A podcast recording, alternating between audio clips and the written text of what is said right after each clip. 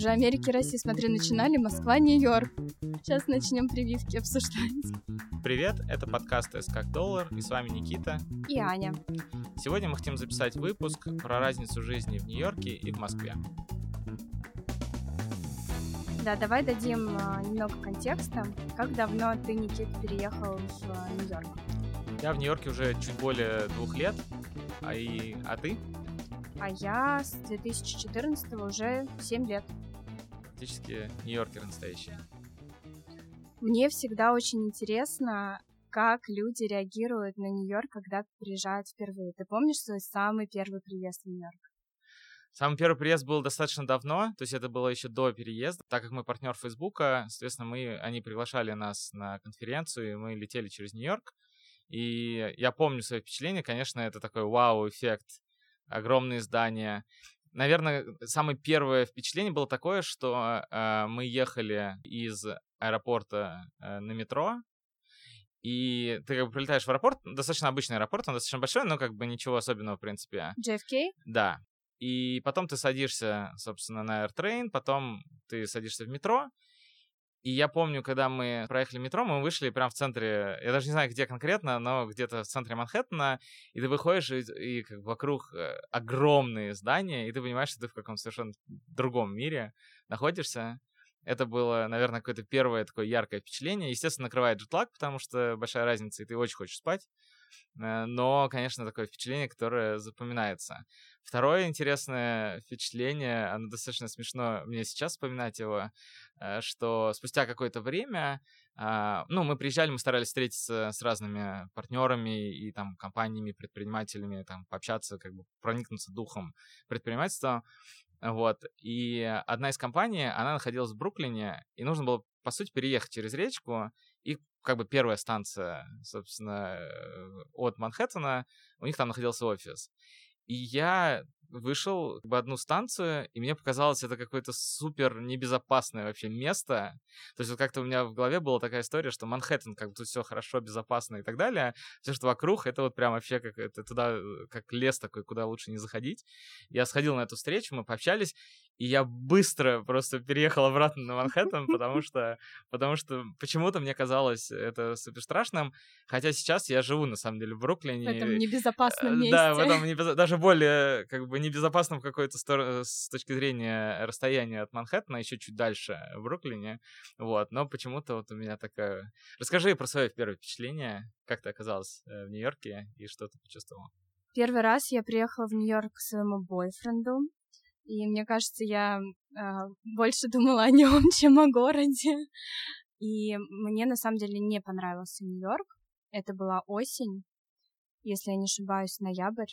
Была отвратительная погода, такой дождь моросящий. И я помню, что ну, я была такая Russian girl, которая приехала в Нью-Йорк и ходила везде на огромных шпильках и вообще не понимала, почему люди на меня смотрят. Ну, в принципе, в Нью-Йорке никто не ходит на шпильках, никакой адекватный человек. А, я везде ходила на шпильках, и везде было... А, я везде терялась, я не могла понять, а, как работает метро. При этом я э, очень хотела понять, то есть я намеренно не брала такси, мне было вот прям принципиально понять, как работает это грёбаное метро. Я все время брала какие-то не те поезда, а вместо локального брала экспрессы, они проезжали нужные мне остановки. В общем, было какое-то ощущение потерянности, плюс э, я видела эти мешки с мусором, крыс и так далее.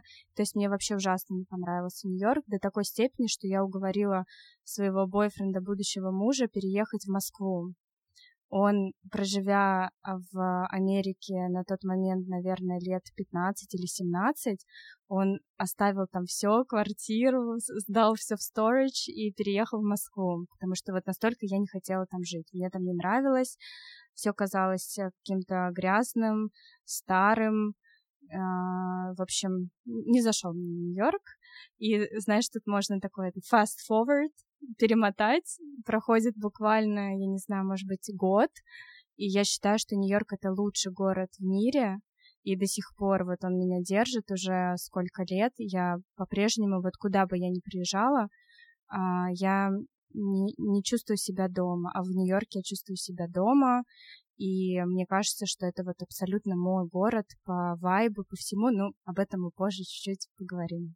Мне еще интересно, что ты почувствовал, а, когда вернулся уже из Нью-Йорка, поживя там, вернулся в Москву. Вот если ты помнишь эти такие свежие ощущения от дома уже глазами, ну, можно сказать, мигранта.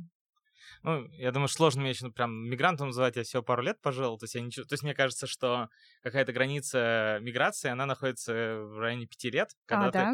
Да, это какое-то мое внутреннее ощущение, что когда ты прожил где-то пять лет, ты уже можешь тогда сказать, что, ну, это мой дом, вот. И, кстати, интересная мысль о том, что э, долгое время когда у меня, собственно, дочки, э, мы говорили про какие-то игрушки, у нас всплывала такая история, что а вот у нас дома, имея в виду Москву, э, есть вот такая игрушка или что-то такое, то есть мы обсуждали. Сейчас это проскакивает все меньше и меньше, то есть как бы ча- все чаще и чаще мы говорим про дом, э, собственно, в нашем Бруклине.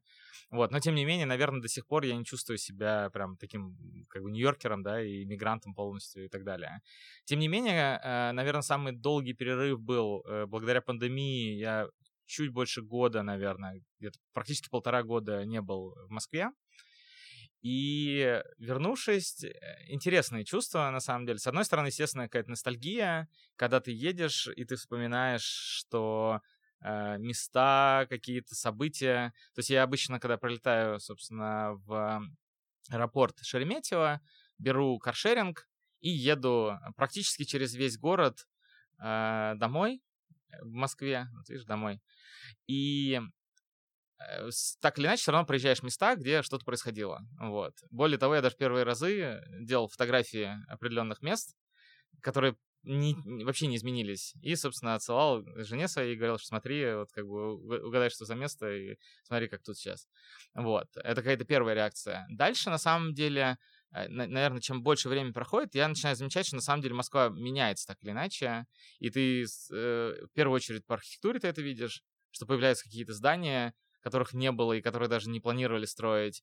И ты понимаешь, э, какое-то внутреннее ощущение такое возникает, что на самом деле город продолжает жить, находишься ты в нем или нет, как бы независимо, он сам по себе продолжает развиваться, а, и это происходит.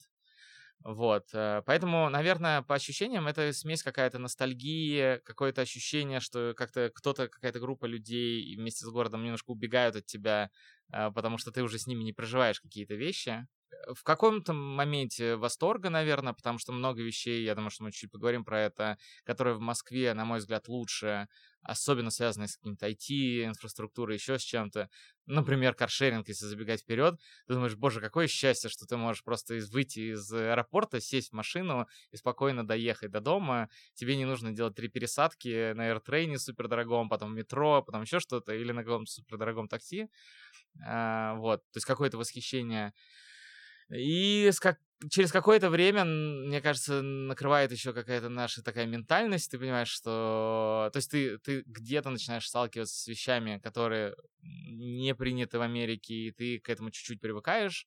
Там, ну, не знаю, как-то принято там придерживать дверь всем, неважно, ты мужчина или женщина, э, или как-то там все улыбаются, не, не знаю, насколько там искренне или нет, или так далее. То есть какой-то вот такой, наверное, грубости в сторону незнакомых людей, и она там не принята, вот. И когда ты э, первый раз с ней сталкиваешься обратно в России, тебе там кто-нибудь что-нибудь скажет, ты такой, окей, я дома. Вот, поэтому, поэтому так. Расскажи про свои ощущения. Ты долго не была в России, правильно? Yeah. Я вот сейчас не была два года. Когда приехала, конечно, обалдела от всех изменений. То есть, в принципе, эти изменения уже закладывались раньше, но сейчас я их так остро почувствовала, вот как раз все то, о чем ты говоришь, и архитектура. А у меня, я вообще выросла на юге Москвы, где сейчас а, продолжает жить моя мама, где мой отчий дом, и это окраина Москвы, совершенно спальный район, где раньше было, ну, я бы сказала, не так безопасно по ночам ходить, а сейчас там а, потрясающе выложены плиткой а, дорожки, куча детских площадок, все очень красиво, потрясающие парки, все вот, я бы сказала, вылизано. И это меня, конечно, тоже восхищает. Я, я все время ловлю себя на мысли, что я сравниваю То есть я смотрю, ой, а что хорошо здесь, а как у нас в Нью-Йорке, и даже пытаюсь а, ну, как будто бы даже это бессознательно происходит, а, какие-то баллы ставить и определить, вот где же все-таки круче жить. Но потом я понимаю, что это какая-то дурацкая установка в моей голове. Во-первых, сейчас все-таки мы живем в достаточно глобальном мире, но если не брать пандемию, и э, не обязательно ставить себе вот так, какой-то водораздел такой искусственный, что ты либо здесь, либо там, ты можешь путешествовать, и я сейчас вот склоняюсь к развитию в себе ощущения, что это все про меня. Здесь там мой отчий дом, мои друзья, мои очень близкие люди, с которыми я по-прежнему поддерживаю связь ну, практически каждый день. И вот здесь есть а, на другом континенте тоже мой дом, а, ну, немного другая среда, а, другие люди, но тоже я, к счастью, нашла себе там близкий круг друзей, и семья моя там. То есть я сейчас такое, знаешь, как мерч пытаюсь сделать, чтобы не, а, не заставлять себя вот делать этот выбор, потому что этот выбор, он очень болезненный конкретно для меня, вот решить, а где же круче, там или здесь. Везде, конечно, есть свои плюсы, есть свои минусы, и давай как раз вот про них поговорим, а, что тебе кажется в... Давай так, что в Нью-Йорке тебе нравится больше? Потому что мы уже немного сказали, что в Москве э, крутая инфраструктура, там транспорт и так далее. Ну, давай можем прям по сферам пройтись. Э, про транспорт, например. Да, давай. Э, кстати, ну, из интересного, я спустя какое-то время писал две статьи, такой провокационные на VC. Э, одна называлась «Чем Москва лучше, чем Нью-Йорк», а другая «Чем Нью-Йорк лучше, чем Москва», и они друг на друга ссылались. И это было очень интересно, потому что набега... набежало очень много людей, которые очень активно спорили. Вот. Но вот возвращаясь, что в Нью-Йорке с точки зрения транспорта. А, транспорт одновременно, мне кажется, и, и лучше, и хуже. Почему? Во-первых, э, плюсом, э, не считая, опять же, пандемии, но сейчас это вернулось, э, метро круглосуточно работает. И для меня это на самом деле важно, потому что у меня нету какой-то необходимости, я часто задерживаюсь на работе, я могу в офисе, там, не знаю, до часа ночи, например, просидеть, и я понимаю, что в любой момент я прыгну в метро и как бы окажусь дома через полчаса. А прости, а с каким интервалом ходят поезда ночью в Нью-Йорке? Ну, наверное, побольше, чем, э, чем днем, вот, но тем не менее, то есть, как бы, грубо говоря, у меня нету никакой, э, это мое внутреннее mm-hmm. ощущение, у меня нету никакой проблемы, что сколько бы времени не было, что я как бы дома mm-hmm. окажусь без проблем. Доберешься. Вот. Mm-hmm. Да. Э, при этом, безусловно, метро намного более грязное, жаркое, потому что оно не как в Москве, оно не находится глубоко под землей. Фактически зачастую решетки видны прям на улице и видно как бы небо в каких-то даже местах. Это просто приводит к тому, что они не могут охлаждать станции, и летом там может быть больше 40 градусов, и это, конечно, вообще ужас-ужас. Вот. А, при, при этом, опять же, ну, то есть, как, тут, наверное, какой-то одновременный плюс и минус. Есть интересные виды транспорта. То есть, например, меня что впечатлило в Нью-Йорке, это водные такси, или не знаю, как оно называется, переправы или, в общем, лодки эти, которые, в принципе, прямо из центра Манхэттена могут тебя отвезти за город, э, по речке. Это шикарный вид, это, в общем, дует ветер, и прям очень приятно то, чего, мне кажется, не хватает, э, собственно, в Москве. И, кстати, если забегать, опять же, вперед, э, огромный плюс, мне кажется, Нью-Йорка — это наличие океана рядом. Вот. Э, я люблю кататься на серфинге, и там есть иногда волны. И сам факт того, что то есть, связывается с транспортом, что ты можешь взять доску, через час ты окажешься на берегу океана с волнами, это, конечно, прям перекрывает, мне кажется, очень большое количество минусов, которые есть в Нью-Йорке, и чего прям, ну, не хватает, на самом деле, в Москве. Да, в Москве, я так понимаю, сейчас э, есть водохранилище. Вот у меня племянница занимается сейлингом на каком-то водохранилище. Я еще сама здесь не была, и там на САПах люди ездят. Но, конечно, это не то. Вот э, один из плюсов тоже Нью-Йорка для меня это его расположение географическое и вот наличие а, природы вокруг, то есть э, ты ощущаешь себя как часть этой природы.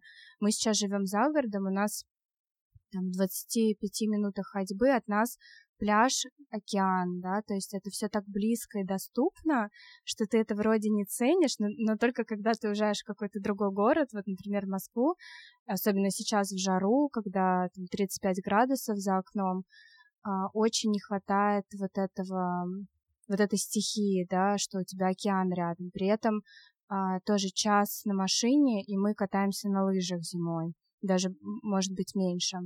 А, при этом, пожалуйста, там 40 минут, час, и ты хайкаешь по горам, а, тоже прекрасные виды открываются, и это а, то есть тебе не нужно что-то особенное придумывать, продумывать, какие-то билеты заранее. То есть ты просто решил, сел в тачку, проехался, и вот ты уже ходишь э, по горам или, не знаю, вот на, на серфе катаешься. Причем вот на серфе ты можешь даже на метро доехать, да, на Раковой, например.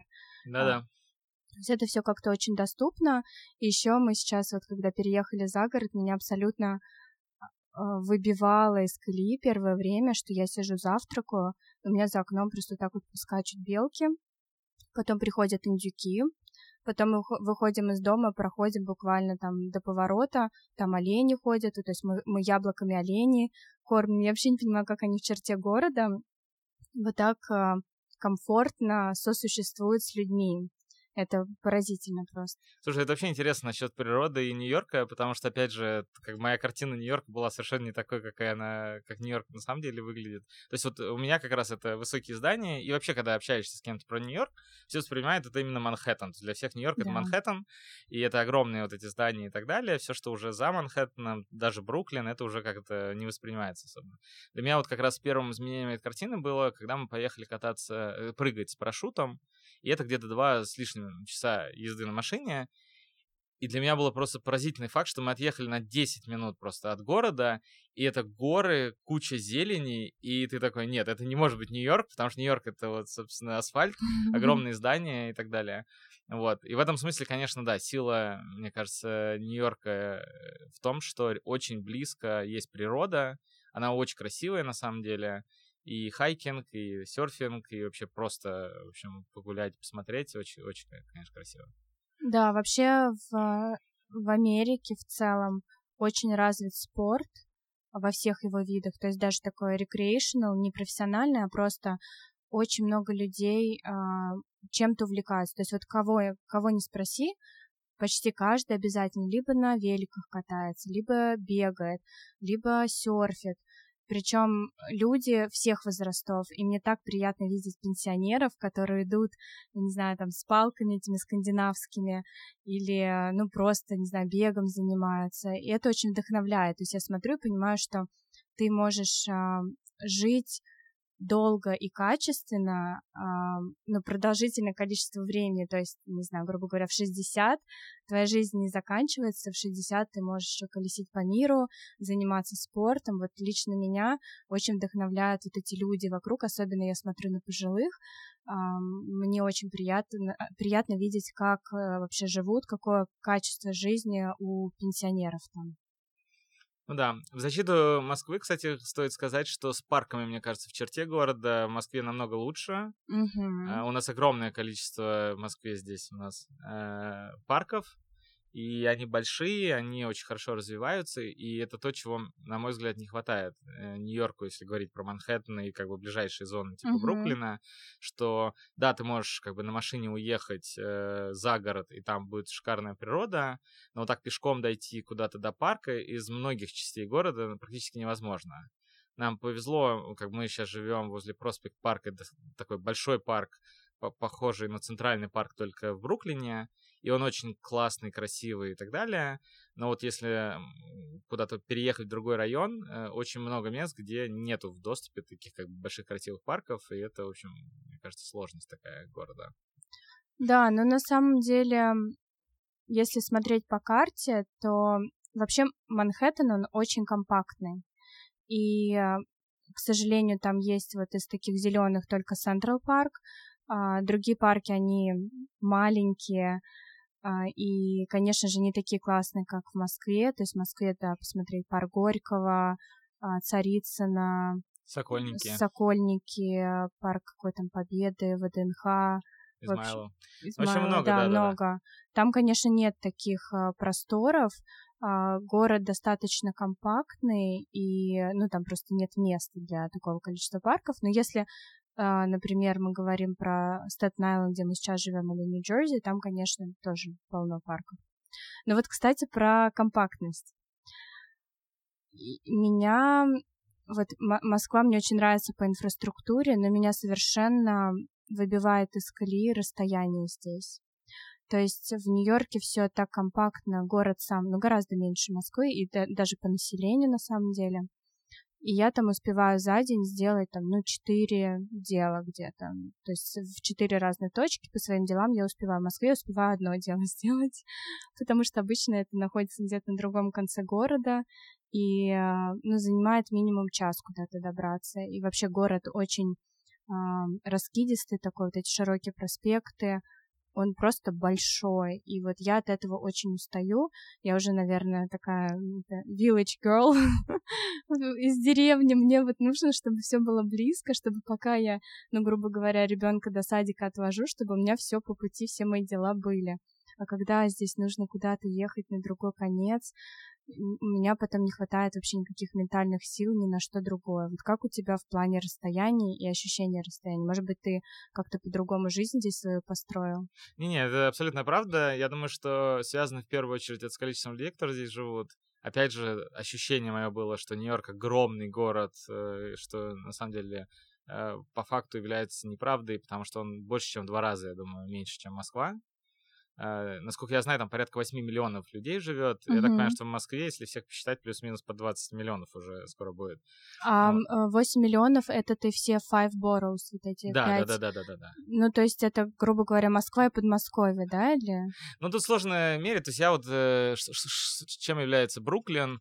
является ли он люберцами, или это, или это Солнцево, или... То есть как бы... То есть он, э, ну, объективно говоря, мне кажется, что э, он не за чертой города, то есть не, не за МКАДом, как бы, да, но он на окраине, как бы, города. Mm-hmm. есть, да, я когда говорю про Нью-Йорк, в моем понимании, то это включает, собственно, Бруклин и Стейтен-Айленд, но, mm-hmm. не, но не Нью-Джерси, как бы, да. Mm-hmm. Вот, поэтому да, но в любом случае меньше. Действительно, очень как бы развито метро, насколько я знаю, самое большое в мире, если я не ошибаюсь. Э, точно больше, чем московское метро. Э, часто остановки, и, в принципе, действительно можно куда угодно добраться на метро, если мы говорим про как бы эту, эту зону.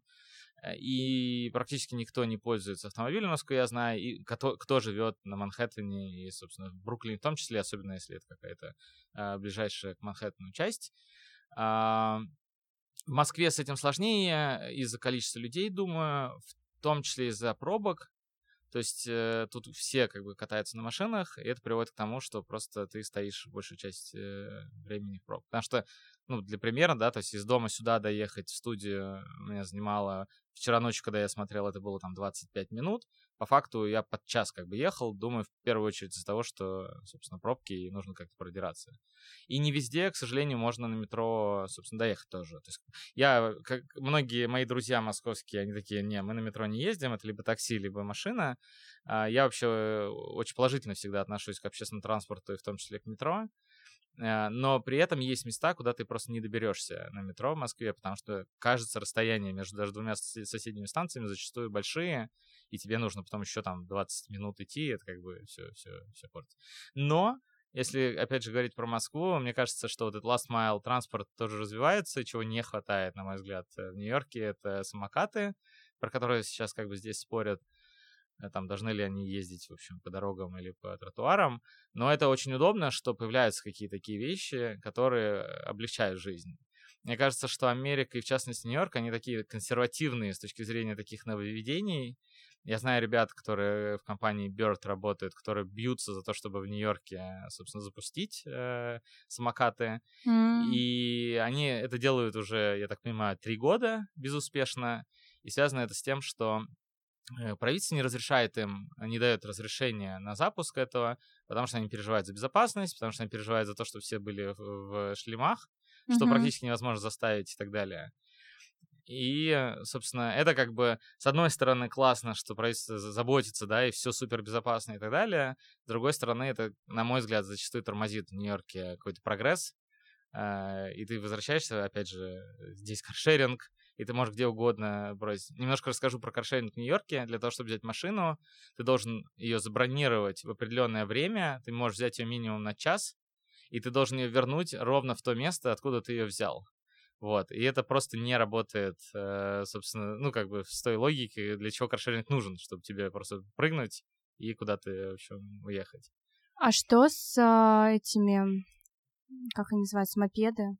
Э, который Raven или как он назывался? Они запустили сначала их, потом они из-за того, что там, э, собственно, молодежь э, уже не такая, как мы были молодые, они ведут себя неответственно на этих мопедах.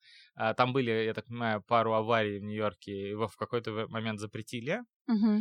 На полгода практически он не работал, разбирались, чтобы все ездили в касках опять, чтобы они там не ездили где нельзя и так далее, там подобное компания э, приняла кучу, в общем, вещей для того, чтобы это произошло. То есть теперь ты должен сфоткаться, что ты в, э, в шлеме. Шлема хранятся там в специальном боксе. Вот, его перезапустили, я так понимаю, вот, но опять же ограниченная территория, угу. и, в общем, все как бы, ну, то есть потихонечку, опять же, я думаю, что когда-то и, собственно, самокаты появятся, как минимум в Бруклине, может быть, не на Манхэттене, но, в общем, как бы для этого нужно еще лет 10, может быть, да. подождать, вот, и тогда... Да, Нью-Йорк очень консервативный, а, в этом плане Москва движется просто семимильными шагами, тоже а, говоря про транспорт, ты катался на МЦК? Да, ну, я... Я, я давно катался, честно говоря, но я это, конечно, была вообще потрясена. Можно сказать, поезд с панорамными окнами. Ты едешь, у тебя прекрасные виды, все идеально чисто, а, тихо. Я села, я просто обалдела, вот честно. Мне еще, кстати, говорили, что здесь трамваи какие-то классные новые, но я еще не успела на них покататься. Ну и вообще, как быстро строится транспорт, то есть то, что раньше было вообще глухой деревню, а сейчас здесь уже метро проводят, ну, я имею в виду, я не знаю, куда-нибудь ну, северо-запад копни. Да, да, да, да. Ну, Переделкин тоже. Я помню, когда мы родители получали квартиру еще, это было в 80 каком-то там году, в 89-м, наверное, вот, и там был такой э, плакат «Здесь будет метро». И вот мы ждали 20 с лишним лет, пока оно там появится, а так оно там не появилось. Вот, мы уже уехали, собственно, жили на ВНХ какое-то время, и вот сейчас, мне кажется, ну, начали все это реализовывать, и действительно здорово, что, что появляется. Да, да, в этом плане. Ну и вообще а, все, что касается технологий.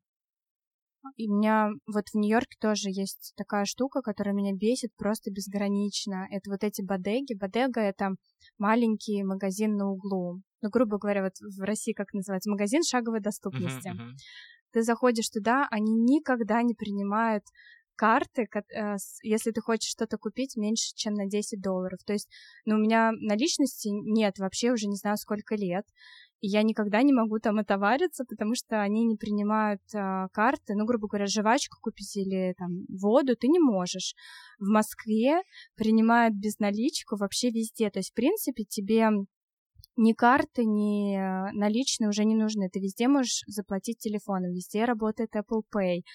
А, тут я ходила недавно в ателье, брюки подшивать. Там тетечка сидит в каком-то подвале на минус десятом этаже, а вообще в какой-то коморке. Даже она принимает, э, ну, кстати, по, это, по Сбербанку можно mm-hmm, было ей перевести. Перевод. То есть меня это просто крайне впечатляет. А, расскажи еще про технологии, что Да, тебе... не, у меня есть смешная история на эту тему. Я когда как раз э, вот э, там чуть больше двух лет только переехал в Нью-Йорк, там была компания по поводу того, что в метро можно будет проходить, э, собственно, прикладывая карту, и это представлялось как что-то, ну, как, как минимум... Да-да, как поездка, полет на Марс, минимум, как бы, а скорее в соседнюю галактику просто, потому что это было просто все обклеено этой информацией, что вы не поверите, можно приложить и пройти в метро, там звезд подключали, которые счастливыми лицами, собственно, прикладывали, и я такой, ребят, мы как бы так делаем уже не, не знаю сколько лет, вот, и да, это, конечно, с точки зрения технологий, и про перевод, конечно, тоже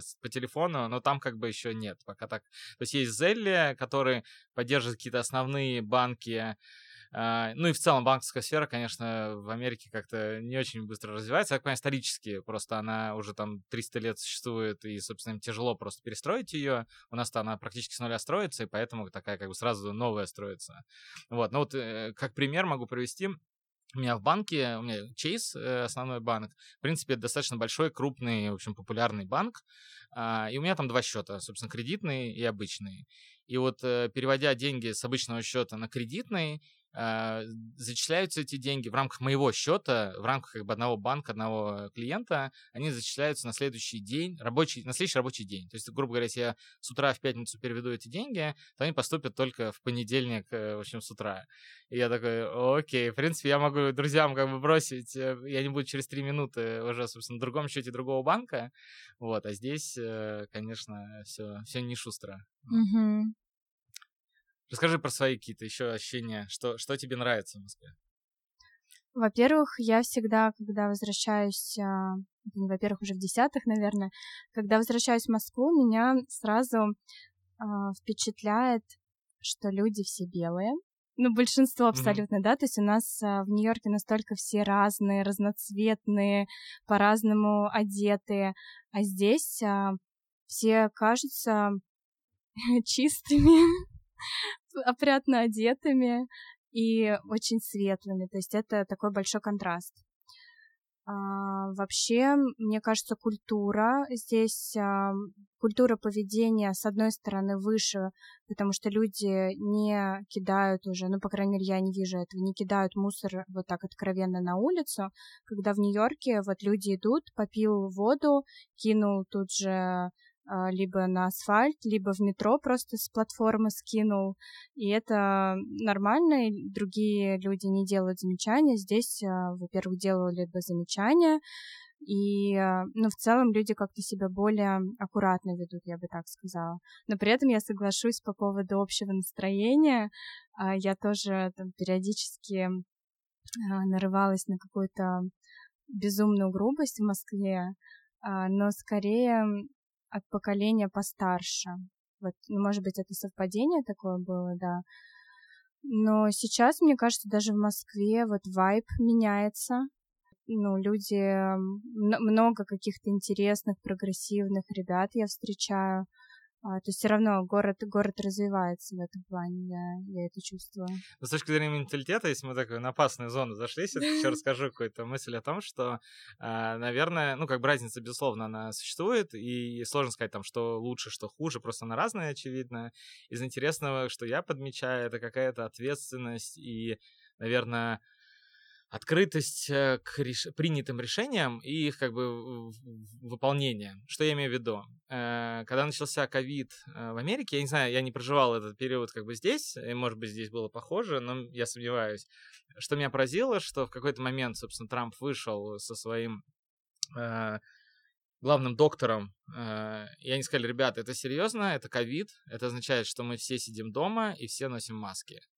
И они не говорили про штрафы, про какие-то ответственности, еще что-то. Они просто сказали, ребят, это серьезно, мы делаем так. И меня просто поразило, что на следующий день никто не выходил на улицу.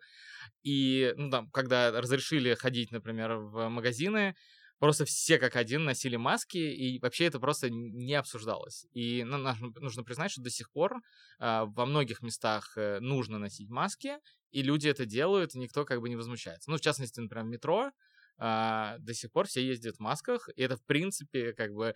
И никто никому не делает замечания, просто да. потому что некому делать замечания. Причем в масках я хочу это подчеркнуть. В масках на носу и да, на... Да, да. То есть полностью закрывая весь вот этот... Ой, э, э, закрывая нос и рот, потому что э, как носят маски в метро в Москве, это просто смех. Да, и то есть, э, наверное, это большая, мне кажется, разница вот в какой-то вере, э, ну, правительству, я думаю, в том числе, да, что, то есть, как бы, если кто-то вышел и сказал, что мы делаем так, и это такой общественный договор, что, ну, мы договорились, что мы делаем так, то все, все, собственно, берут и выполняют, вот. А в отличие, как бы, мне кажется, от России, я, ну, более того, мы с тобой даже немножко это обсуждали, что я чувствую в себе, на самом деле, эту ментальность, что я пытаюсь срезать углы и в Америке, как бы, может быть, э, спустя пять лет я не буду это делать, но я понимаю, что, как бы, я думаю, ну ладно, ну тут как бы никто не увидит, здесь как бы это, я считаю, не важно, э, сам для себя, я как сам с собой могу договориться и могу этот угол срезать, и я понимаю, что это не то поведение, которое как бы у них там принято.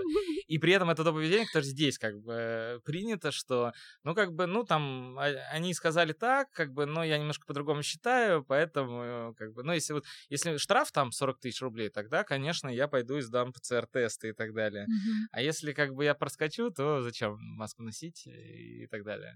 Да, да, я согласна, это вот что-то у нас в крови такое. Еще смешной пример по поводу послушности. Я один раз а, стояла в очереди в туалет женский, как Мгм. обычно в мужском ни одного человека, в женском вот это 10-метровая очередь.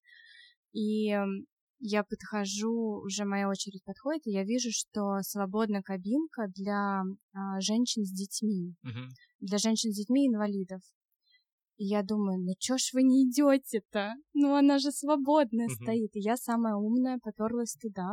Меня так отчитали. Мне сказали, девушка, а если вот сейчас заедет инвалид Мгм. или зайдет женщина с ребенком, а вы вот занимаете кабинку?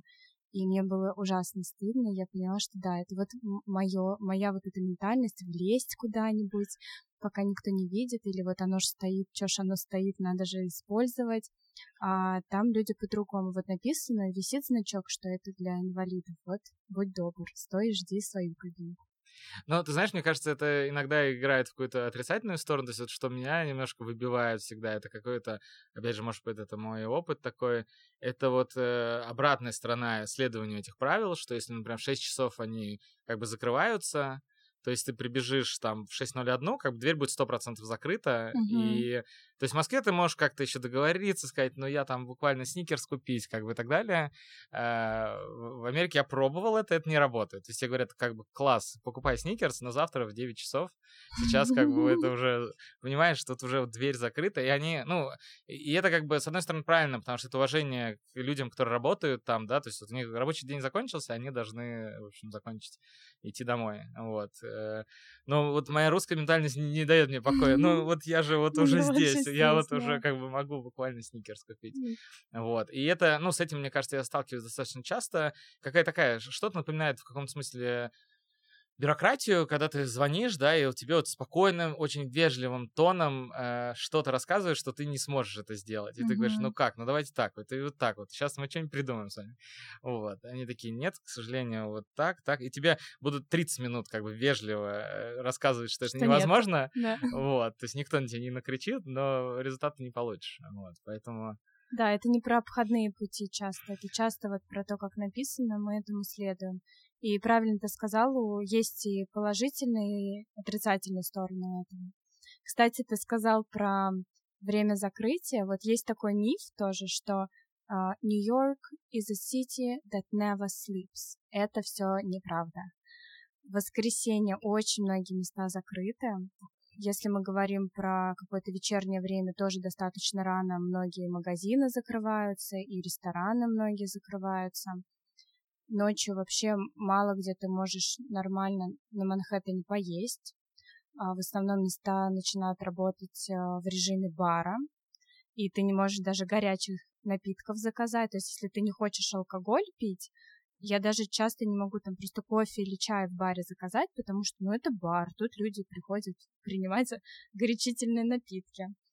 И это меня ужасно раздражало тоже первое время, потому что вот Москва реально не спит, потому что я тут недавно, что я делала, да не знаю, ну все можно, в, в любое машину можно купить, помыть можно ночью, можно любые там, не знаю, бьюти-услуги тебе ночью могут сделать. Мне тут недавно стригли в 2 часа ночи. Абсолютно все ты можешь найти место, э, где тебя обслужат ночью. Это прям круто. Нет, это интересно, потому что мне иногда хочется сказать, как бы, ребят, вы предприниматели, кто там на Нью-Йорке находишься, вот перед вами как бы клиент, он вам деньги принес, почему вы не хотите это делать? Да. Они тебе будут вежливо рассказывать, что это просто невозможно, но вы завтра обязательно придите, тебе будут рисовать ка- карту, как именно тебе нужно прийти для того, чтобы, чтобы собственно, услугу получить. Возвращаясь, кстати, к технологиям, надо признать, что, ну, э, как, как мне кажется, раньше, когда мир еще не был глобален, был такой э, процесс, когда подсматривались идеи э, в Америке и просто приносились в Россию. А, Сейчас, что меня приятно удивило, что происходят периодически обратные процессы. В частности, могу рассказать про историю с лавкой. Э, В Америке нету лавки, которая тебе за 15 минут быстро что-то доставляет. И из приятного русские ребята сейчас запускают похожий стартап, э, собственно, в Нью-Йорке. Э, Mo он называется. который реализует эту идею, что ты можешь, собственно, за 15 минут что-то что заказать, тебе пришлют э, в определенное время. Ну и в целом, наверное, опять же, в каком-то смысле для меня минусом явля... Америки является то, что там есть минимальная оплата труда для, э, собственно, людей, которые находятся, ну, как бы, в принципе, как бы на любой работе. И это приводит к тому, что все, что касается работы людей, все становится достаточно дорогим в каком-то смысле, особенно в черте Нью-Йорка. То есть э, это и рестораны, и уборка, и такси, и вообще все-все-все-все э, остальное, оно сразу поднимается в цене просто потому, что у них есть какая-то минимальная оплата, а, то, опять же, то, чего, собственно, в Москве нету. И, опять же, я не знаю, ты можешь поделиться своим опытом, но я, когда смотрю на стоимость доехать такси с JFK домой, э, собственно, с аэропорта, ну, мне кажется, ну это прям как-то слишком, слишком. Ну, долларов это, сколько? То, долларов 60? Под 100 долларов под 100, обычно да. стоит. И ты думаешь, блин, ну это многовато, угу. кажется. Вот.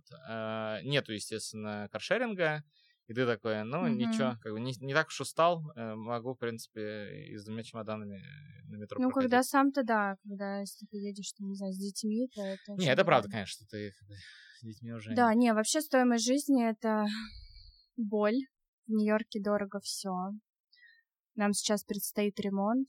Я даже боюсь э, браться за расчеты, потому что труд — во-первых, дорого труд, во-вторых, а, сверху еще у тебя куча страховок, потому что, не дай бог, у тебя кто-то на твоем а, участке повредит себе, не знаю, колено. Mm-hmm. Ты просто отдашь и дом, и, и почку продашь, и все на свете, потому что цены вот эти безумные и на страховки, и э, еще интересно, ну, на самом деле, я думаю, что таким образом как раз и развивается экономика, потому что мы вот говорим, что нам это не нравится. Наверное, рабочим, которые за, не знаю, 15 долларов в час трудятся, им, им окей. С не, естественно, да. да. И тоже вот, я не знаю, экономику в России в плане такси, но когда вот я доезжаю куда-то за 250 рублей, я думаю, интересно, как это вообще работает, uh-huh. и сколько в итоге получает этот таксист, и, ну, конечно, копейки. Вот, да, возвращаясь к ценам американским, а, сейчас тоже столкнулась с ситуацией, когда мы покупали дом, и вот в Америке очень развит институт миддлменов, то есть а, на каждом процессе участвуешь не только ты, а у тебя обязательно есть агент, агент агента, агент агента агента. Есть э, агент покупателя, агент продавца, агент, который тебе кредит делает, отдельные адвокаты, у адвокатов есть отдельные еще там какие-то агенты, есть отдельный инспектор, который дома осматривает, и вот эту всю братью ты оплачиваешь. Okay. Вот я к чему. И ты не можешь отказаться. Нет, ну то есть там... Что типа я сам посмотрю. Нет. Ну ты можешь вообще не смотреть. Ну там, не знаю, может быть а, а, плесень какая-нибудь в доме. Конечно, ты не хочешь а, покупать дом, не знаю, вообще, ну как кота в мешке. Поэтому это тоже первое время меня очень удивляло. Мне кажется, в России все как-то быстрее и проще в этом плане, но зато, конечно, меньше гарантий, потому что там все-таки ты себя застраховываешь вот этими промежуточными звеньями, контрактами и так далее. Ну, правда, не знаю, надеюсь, не проверю, как это работает, если что-то пошло не так, но в теории, в теории, да. Еще, кстати, хотела поднять тему сервиса. Что мне нравится в Америке, что ты можешь э, вернуть практически все. То есть любой товар, который тебе не подошел, ты даже можешь, я не знаю, косметика попользоваться вернуть. Я продукты возвращала, курицу приносила в магазин, потому что поняла, что не буду я ее готовить, просто пошла в магазин, вернула эту курицу. И так абсолютно совсем. То есть там нет а, таких категорий, как в России, что-то невозвратное. Я вот недавно в Москве как раз столкнулась, что я что-то купила, и мне не подошло, и я не смогла вернуть, потому что это вот невозвратная категория. Ну да, но мне кажется, в целом просто есть культура американская возврата, то есть она не такая, наверное, развитая в России. То есть ты как бы принимаешь в России решение, купил ты или нет в момент, когда ты оплачиваешь, там в реальности, да, ты можешь как бы подумать, походить, и тебе никто, конечно, ничего не скажет. это абсолютная норма. Большинство, в общем, американцев отправляют. Причем тебе не нужно даже никуда идти обычно. Это, у тебя уже распечатанный лейбл э, с возвратом. Ты просто кладешь обратно эту коробку, наклеиваешь этот лейбл Мгм. и, собственно, отправляешь на, на почту. Вот. Из плюсов, мне кажется, еще американских, если говорить про почту, это, конечно, просто быстрая почта и развитая. И тут я вот как бы попользовался Озоном, мне там постоянно что-то звонят, он не может найти вход и так далее. Э, Конечно, э, моя радость Амазона в Америке в том, что я уже даже не думаю, когда чего они там достать. Просто там есть кнопка «Купить в один клик». Как бы, если тебе что-то такое бытовое нужно, ты просто нажимаешь «Купить» и закрываешь приложение, и ты знаешь, что оно приедет, оно ляжет у тебя под дверь, как бы тебе не нужно быть дома в определенное время. И это, конечно, супер-супер удобно. И при этом, с учетом того, что мы живем в таком э, районе, где периодически воруют посылки, если что-то случится, ты напишешь в Amazon, что, ребят, смотрите, что-то не пришло, э, походу украли, и они такие, вообще, ну, нет проблем, мы уже вам выслали, вы только, главное, не переживайте, как бы. Мгм. В этом смысле это, конечно, такой большой, мне кажется, плюс развитая инфраструктура э, почтовая именно, да. да. Причем это работает не только в Нью-Йорке, работает вообще по всей Америке, надо признать. То есть, грубо говоря, где бы ты ни находился, сервис ровно такой же будет. Ты в Амазоне закажешь, Да. тебе, собственно, к двери э, бросят, и он там будет у тебя лежать. А, из минусов, мне кажется, это, конечно, медицина. И мне кажется, мы с тобой тоже... И, и в целом развитый такой есть э, туризм медицинский в России, мне кажется, среди мигрантов, потому что там любое вообще какое-то вмешательство стоит каких-то космических денег, либо это дорогая какая-то страховка, вот, и, ну, в- на сравнении, конечно, в России это супер все дешево, Мгм. и многие, ну, я знаю, многие, которые сюда приезжают там по каким-то делам, они такие, еще заодно сразу сейчас починим все, все, что, Да. все, что не работает. Вот, это, конечно, такой большой, мне кажется, минус э, Америки, что ты, если не хочешь, опять же, почку отдать, чтобы тебе починили что-то другое, ты вынужден покупать страховки, которые будут покрывать, э, собственно. Ну и проблема со страховками в том, что они начинают нормально покрывать после того, как ты уже из кармана Да, заплатил, да. а, ну там 5-10 тысяч долларов в зависимости от компании. И я вот сейчас у меня тоже стоял выбор, то ли в России зубами заняться, то ли в Америке. В Америке мы платим, ну, у нас самая дорогая страховка, при этом я понимаю, что даже чтобы набрать вот этот лимит из кармана, я за эти деньги в России вообще все вылечу, все, что мне Мгм. нужно. Поэтому, да, в Америке лучше не болеть. Там э, нужно быть зд- здоровым всегда и, э, не знаю, скончаться во сне. Есть присказка же на эту тему, что если тебя сбила машина, то тебе нужно как можно быстрее отползать, пока не приехала скорая, потому что если она успеет тебя найти и забрать, то тебе ну, как бы это обойдется очень большую сумму. Вот. Я думаю, что недалеко от правды, на самом деле. Я еще хотела спросить у тебя, не знаю, насколько это тебе актуально, вообще про индустрию раз- развлечений. Москва и Нью-Йорк.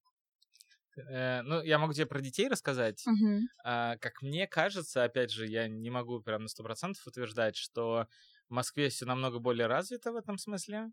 Э, Как пример могу привести се- тебе батуты, например. То есть я вот э, с дочкой. В Москве мы регулярно ходили на батуты, прыгали, и где бы мы ни оказались, где-то рядом э, есть батутный центр, во-первых, и что второе, что для меня важно лично, а, батуты на самом деле бывают двух типов, развлекательные и профессиональные, вот, они визуально немножко, под- ну и устроены они немножко по-разному, и э, я как бы, когда мы туда приходили, я сам люблю прыгать и занимаюсь немножко акробатикой, и я, собственно, с ней как бы тоже там прыгал и занимался этим вопросом. И в какой-то момент, когда я начал задаваться этим вопросом в Нью-Йорке, вместе куда-то сходить, я понял, что всего батутных центров там не так много, и там нет, в принципе, как бы вот профессиональные, э, э, профессиональных этих батутов, их, в принципе, невозможно найти.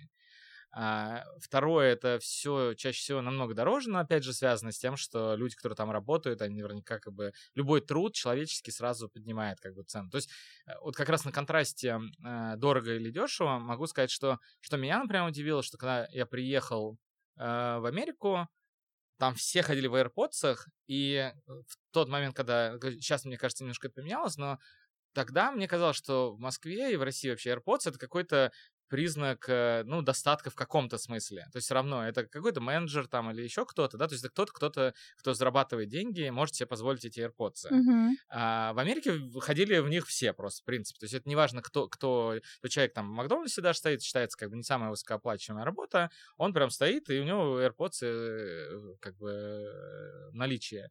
И мне кажется, что вот как раз все, что касается техники, айфоны и так далее, это все, в принципе, так как это стоит плюс-минус так же, это получается в сравнении дешевле для, для местных. Но все, что... Относительно Их средней зарплаты. заработной да, платы, да. да. Вот. Но все, что касается какого-то сервиса или чего-то еще, то, соответственно, сразу все, вся цена как бы увеличивается. А, и, ну, как бы это можно на, на любой, мне кажется, э, индустрии развлечений. Там, не знаю, я люблю серфить.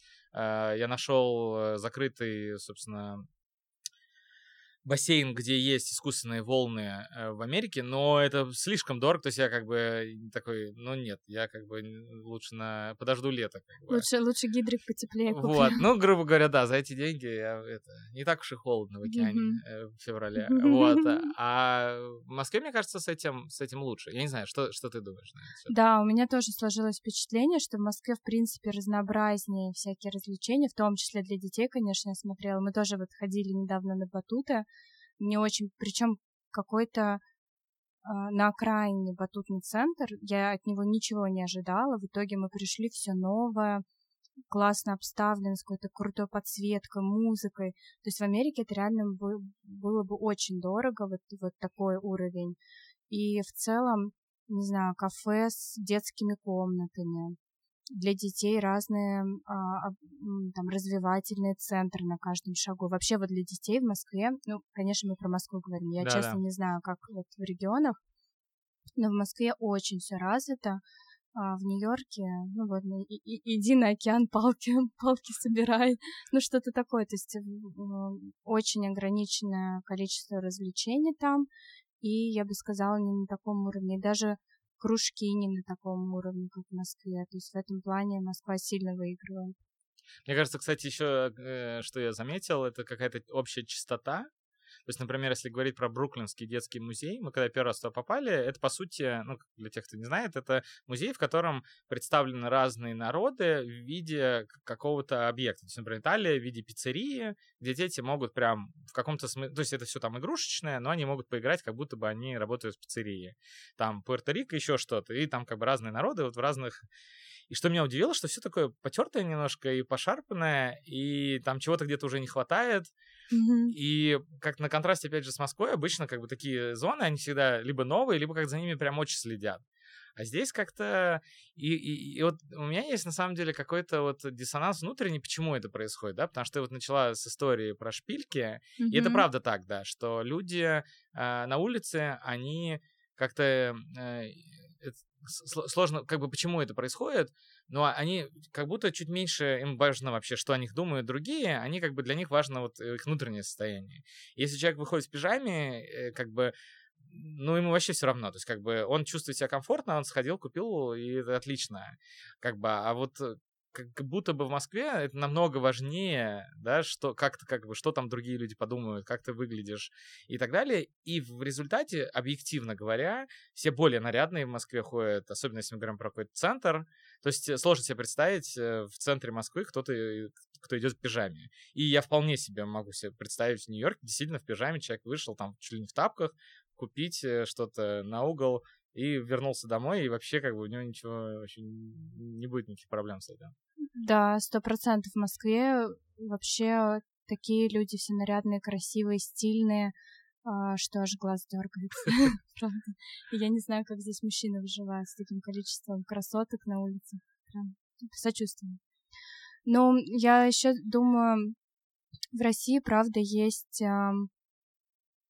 уделяют очень много внимания всему материальному и внешнему. Вот это правда.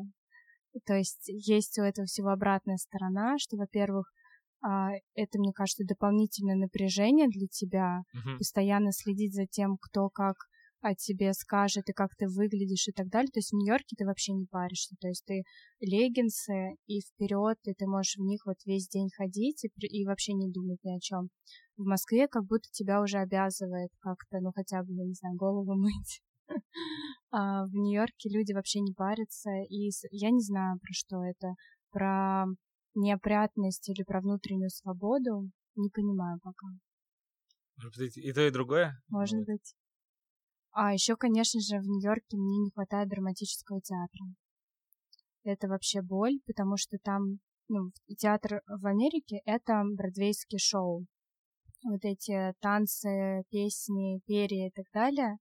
А если ты хочешь подепрессировать и посмотреть какого-нибудь, не знаю, Чехова, а, нет, только если вот русский драматический театр приезжает, я, конечно, душу отвожу. А так есть Off-Broadway, но там обычно настолько прогрессивные постановки, сумасшедшие, что ну, не всегда заходят. То есть вот какие-то классические произведения практически негде посмотреть.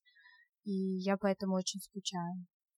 А что ты думаешь вообще про музеи? Потому что многие говорят, что вот там Нью-Йорк — это центр какой-то музеев. Если сравнить Москву с Нью-Йорком, где лучше?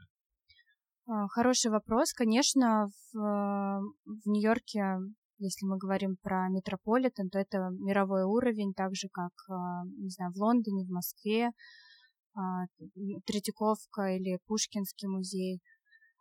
Но я сейчас ходила в Москве в несколько новых для себя музеев. Я была в музее русского импрессионизма и в еще в одном небольшом музее э, скульптора, как же его звали, Бурганов.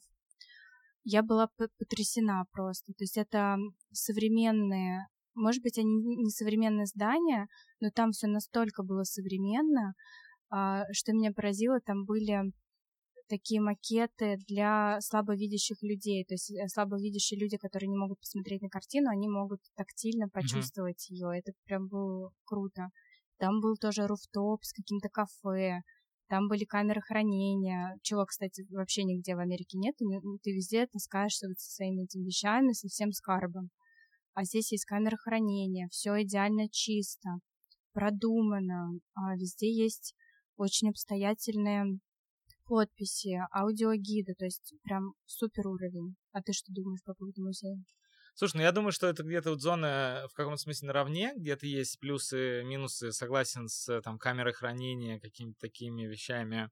Я думаю, что есть э, небольшая разница. Опять же, не знаю, как сейчас, но как-то вот сравнивая с каким-то прошлым опытом в Москве и там, настоящим опытом в Нью-Йорке, есть разница все-таки в посещении, например, особенно с детьми. Что мне как бы нравится э, в Нью-Йорке, что нам никто не, как бы нас не поправляет и не говорит, как надо себя вести в Нью-Йорке. Тихо, ничего не трогать. Да, да. То есть мы много, на самом деле, особенно вот в более холодное время ходим с детками в музее, и я всего, наверное, два раза была ситуация, когда нам в каком-то смысле вообще сделали какое-то замечание. Первый раз это было, собственно, в MoMA, это было от русских ребят, мы на какую-то русскую выставку пришли, и сами посетители там нам как бы сказали, что мы слишком громко себя ведем. Вот. И второе, э, это была э, американская девушка, э, вот, она сказала, что мы мешаем насладиться, и у нее испорчен как-то весь experience, она придет в следующий раз. Вот. А При... что вы делали? Снимали картину, наверное? Не, нет, мы не снимали. Там моя младшая, она там, ну, как бы издавала какие-то звуки, как положено двухлетнему ребенку. Вот. Э, Все остальное время, на самом деле, как бы очень понимающе относится к тому, что дети приходят, э, дети смотрят, даже если они, может быть, не, в конце, не до конца понимают сейчас, да, как бы что это, эм, там, я стараюсь как-то готовиться и ну, там что-то рассказывать и так далее.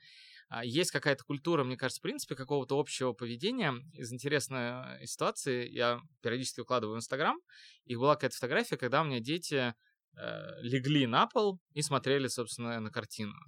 И все мои русские друзья, не все, но многие мне русские друзья написали, что это вообще такое, типа, ребенок, там же, во-первых, грязно, mm-hmm. во-вторых, это музей, как бы, и вообще, что это такое.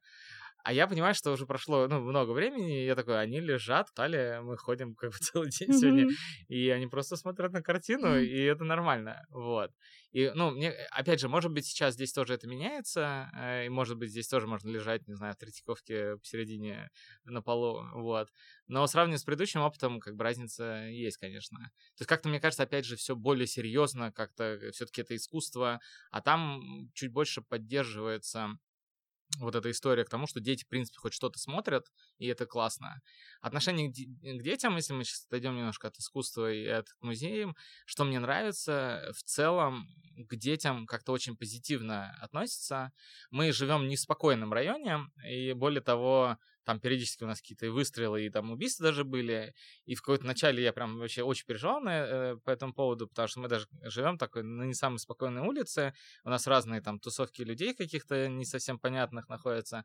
Вот. Э, но когда мы... Но что меня удивляет, они всегда здороваются с детьми, они их всегда поддерживают. Я помню, когда у меня дочка старшая первый раз там на велосипеде выехала, они уже знают нас, они ее прям объективно поддерживали и восхищались ей. И как бы всю дорогу, пока мы шли, они говорили, какая она молодец, что она на велике едет, и это просто белиссимо. Чего, мне кажется, опять же, наверное, меньше в России, как-то не принято открыто восхищаться и поддерживать.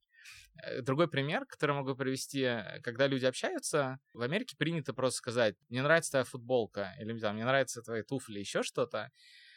И у нас как-то, мне кажется, это, это какое-то торгание, то есть э, в какое-то пространство человека. То есть тебе скажут, чувак, ты вообще кто? Mm-hmm. Вот. А там это как-то считается... То есть это не воспринимается за нарушение границ, mm-hmm. и люди часто это делают, что приятно. И опять же, я вот со своей русской ментальностью, я не, не, не могу я себя заставить подойти к какому-то другому человеку это сказать, потому что, мне кажется, опять же, это какое-то не мое дело, грубо говоря.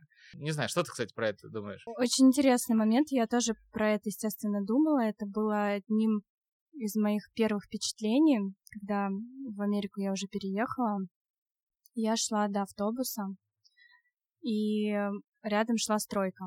И ребята, строители там в касках, в костюмах, они на время перестали э, сверлить. И там женщина была, э, строитель. Они, она остановилась и кричит мне через дорогу, «О, вау, какие у тебя туфли, где ты их купила?»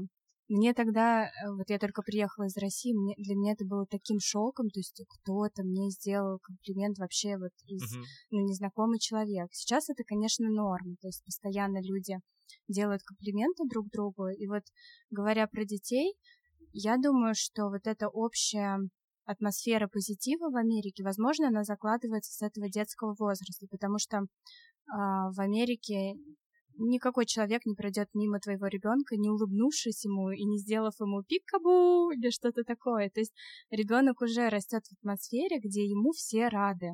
И, соответственно, он улыбается в ответ. Но это моя теория. Uh-huh. Он улыбается в ответ, и он уже растет вот в ощущении, что мир он какой-то добрый, безопасный. И мне это безумно нравится. Я, когда а, вообще Ева маленькая была, дочка моя, мы спускались в метро, я себя чувствовала просто звездой. Я ехала с этой коляской, ко мне постоянно подходили люди, постоянно там ей козы какие-то делали или пикабу, или просто улыбались, или говорили, какая она милая, и все в этом духе. И это очень поддерживает, когда ты такая задолбанная, э, не выспавшаяся мама, и ты чувствуешь вот эту поддержку, что э, тебе поддержит дверь. Мне просто миллион раз затаскивали коляску куда-то по лестницам или в целом тебе помогают, поддерживают дверь. Когда ты идешь с ребенком, у тебя есть приоритет вот этот, что ты, вот ты с, с малышом. И потом, если честно, на контрасте, во-первых, в московском метро вообще не вижу людей с колясками. Согласись, у нас в Нью-Йорке все ездят. Да. И в целом нет вот такого отношения к детям, скорее есть настороженное отношение, что как бы твой ребенок сейчас, я не знаю, ногой или еще чем-нибудь не задел тебя. То есть люди как-то боязливо к детям относятся. Или и даже я напрягаюсь, я думаю, не дай бог, там сейчас она начнет кричать, и все вокруг будут на нее смотреть. То есть я как будто бы сразу в этом контексте начинаю сама тоже напрягаться. Мне кажется, в Нью-Йорке очень классная культура. На большом количестве зданий есть руфтопы. К сожалению, то, чего, мне кажется, не хватает в Москве, когда люди собираются э, вместе пожарить там барбекю. И как я понимаю, опять же, мы не так много общаемся там с местным населением, э, наша семья, но в целом как-то не очень принято прям домой к себе э, как-то, ну, знаешь, вот прям, не знаю, спальню, грубо говоря, заводить. Но вот встречаться на каких-то площадках и вот какой-то делать нетворкинг, это очень популярная история. Она, на мой взгляд, очень сильная, потому что зачастую приглашаются разные люди, незнакомые друг с другом, и вот эта культура, когда каждый человек пообщается с каждым и узнает, и появляются какие-то новые связи, и ты где-то там помог, э, и таким образом ты обрастаешь этим нетворком. Кажется, вот этого не, не хватает в Москве. Зачастую ты общаешься со своими как друзьями и порционно, то есть как бы сегодня с этими, завтра с этими. То есть меня удивила история, когда нас приглашали на день рождения люди, которых мы видели там один раз, например. И они там уже на следующие выходные, а что, приходите к нам? И ты такой, да мы типа как-то не знакомы вроде. Вот, и это история с нетворком сильная, при этом для меня это настоящий вызов, честно говоря, потому что я с человеком, которого я уже неплохо знаю, я готов общаться и там веселиться и так далее. Э, для меня каждый раз сложно пообщаться с каким-то новым человеком, которого я не знаю, особенно в большой какой-то толпе. Я делаю всегда это через силу. При этом понимаю, насколько это какая-то важная и сильная составляющая в Америке знакомиться с этими людьми и, в общем, как-то вот этот нетворкинг устраивать. Друзья, нам очень нужна ваша поддержка. Подписывайтесь на наш подкаст, оставляйте свои комментарии и рекомендуйте его своим друзьям. Это позволит нам создавать еще более крутой контент, который будет полезен большему количеству людей.